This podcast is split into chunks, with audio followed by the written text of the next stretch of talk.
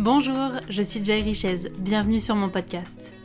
Ici, je parlerai sans détour de sujets qui m'animent et me motivent pour nous inviter à réfléchir et évoluer vers une vie plus libre et plus saine. À travers mon regard de coach holistique, mentor, femme inspirée, femme de caractère, on va bousculer les codes et on va s'éveiller avec courage et sincérité. Ces deux vertus seront le leitmotiv de ce podcast pour avoir le cran de vivre une vie qui nous ressemble et arrêter les fausses excuses. Je vous souhaite une très belle écoute. Bonjour à tous et à toutes, bienvenue dans ce nouvel épisode de la série de l'été. Aujourd'hui, nous allons aborder le sujet de célébrer nos victoires. Alors, c'est un vaste sujet et qui me tient particulièrement à cœur parce que je trouve que c'est l'un des plus importants. Célébrer nos victoires, c'est ce qui nous permet de mettre en avant nos capacités, nos ressources.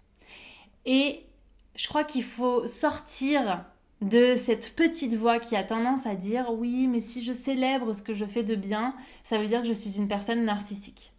Non, ça veut simplement dire que vous savez reconnaître les dons que vous avez et les endroits où vous êtes doué.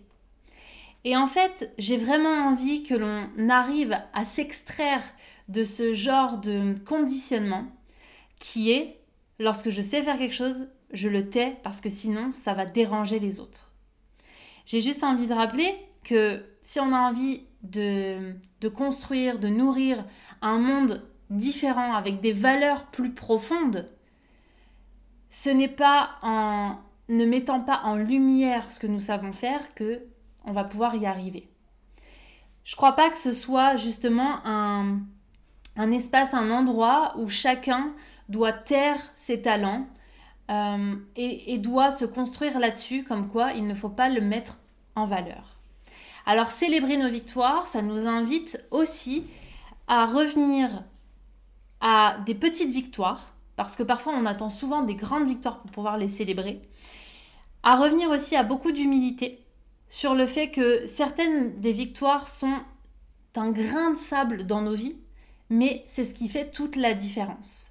Pour moi, il y a une sorte de curseur qui se met en place, c'est-à-dire qu'il y avait, c'est comme s'il y, avait une échelle de la victoire, euh, une échelle de, presque de l'exigence, qui nous invite à se rendre compte que pour le voisin ou la voisine, la victoire se situe pas au même endroit. Mais ça ne veut pas dire qu'elle ne doit pas être valorisée, bien au contraire. On peut nous aussi célébrer des petites victoires pour les autres. Imaginons, vous avez euh, un ami qui n'est pas du tout sportif et qui euh, d'un coup se met à faire une randonnée gigantesque ou un Ironman ou que sais-je. On va commencer par la petite rando parce que s'il fait jamais de sport. Donc, vous allez célébrer ça avec lui. Alors que si vous, vous êtes déjà avancé au niveau sportif, ça va pas être quelque chose que vous allez célébrer. Ça va faire peut-être partie de votre quotidien. Néanmoins, le fait de célébrer quelque chose chez l'autre va nourrir en vous votre humanité, va nourrir aussi votre part euh, qui a envie d'être fière de ce qu'elle fait. Ça va vraiment être euh, un lien que vous allez nourrir, que vous allez redorer, qui va vous permettre de vous aussi reconnaître que finalement, il y a des petits pas que vous faites qui sont importants pour vous et qui peuvent être mis en lumière. Alors, j'ai envie que on célèbre les personnes que l'on est, qu'on célèbre aussi nos imperfections. Parce que très souvent, on est focalisé sur justement une exigence tellement développée qu'on en oublie que nos petites erreurs font notre charme. Si, euh, par exemple, vous avez tendance, je ne sais pas, à faire des fautes d'orthographe quand vous écrivez et qu'on a tendance à vous faire la remarque, qu'est-ce que ça vient mettre en lumière chez vous que vous pouvez célébrer? Ben, Vous avez peut-être cette capacité à parler facilement aux gens, à pouvoir vous exprimer facilement. Vous réfléchissez moins, vous êtes dans la spontanéité, etc. Célébrez-le. Si vous avez tendance à euh, ne pas être organisé dans votre quotidien et on vous le rabâche tout le temps, eh ben, peut-être que vous pouvez aussi le célébrer ça. Parce que ça vient dire de vous que vous avez cette créativité qui est tellement effervescente que parfois ça peut être un, bordel, mais votre bordel. Voilà. En fait, tous les petits défauts que vous voyez ou que les autres ont tendance à mettre en lumière chez vous peuvent être célébrés. On n'est pas forcément sur des actions, sur des choses que vous avez fait. Ça peut être aussi sur des, des choses que vous êtes. Donc des, des critères, des caractéristiques qui sont euh, propres à vous, qui vous amènent finalement à célébrer non pas ce que vous faites, mais qui vous êtes. Donc, à travers cet épisode, j'ai envie de nous amener à célébrer ce que l'on aime chez l'autre, ce qu'il fait, ce qu'il est, pour aussi avoir cet effet miroir, parce que ça fait du bien de célébrer euh, la, beauté de ceux qui nous entourent, et aussi d'avoir cette euh, habitude de se célébrer soi. Célébrer nos petites et nos grandes fiertés, célébrer nos petites et nos grandes actions, nos petits pas également, célébrer toutes les actions que l'on peut mettre en place au quotidien et surtout célébrer les qualités qui nous habitent. Nous sommes tous et toutes singuliers et le fait de célébrer notre singularité va nous amener finalement à beaucoup plus de joie. Parce que derrière ça, derrière le fait de célébrer nos victoires, qui je le rappelle sont vraiment propres à nous, il y a vraiment la reconnexion à la joie.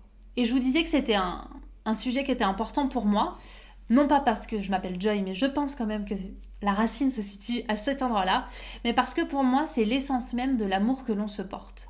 À partir du moment où on sait reconnaître les endroits où il y a de la joie, où il y a de l'amour, où il y a de la célébration, où il y a de la gratitude, c'est une façon pour nous de nous reconnecter à l'amour que l'on a pour nous. Si vous vous rendez compte que vous ne célébrez aucune de vos victoires, ça peut juste vous mettre la puce à l'oreille sur le fait que vous manquez peut-être d'amour pour vous-même. En tout cas, il y a un prendre soin qui n'est pas suffisamment euh, gros pour la beauté de la personne que vous êtes. Parce que vous qui m'écoutez, j'aimerais juste vous rappeler que vous êtes une personne extraordinaire et que vous avez en vous des choses à célébrer. Vous avez des qualités, des défauts, des actions, des petits pas que vous pouvez célébrer. Et quand je dis célébrer, vous pouvez même pousser le vice à, aller acheter un gâteau, à faire un gâteau, à, faire une cérémonie, euh, une fête pour quelque chose que vous avez envie de célébrer.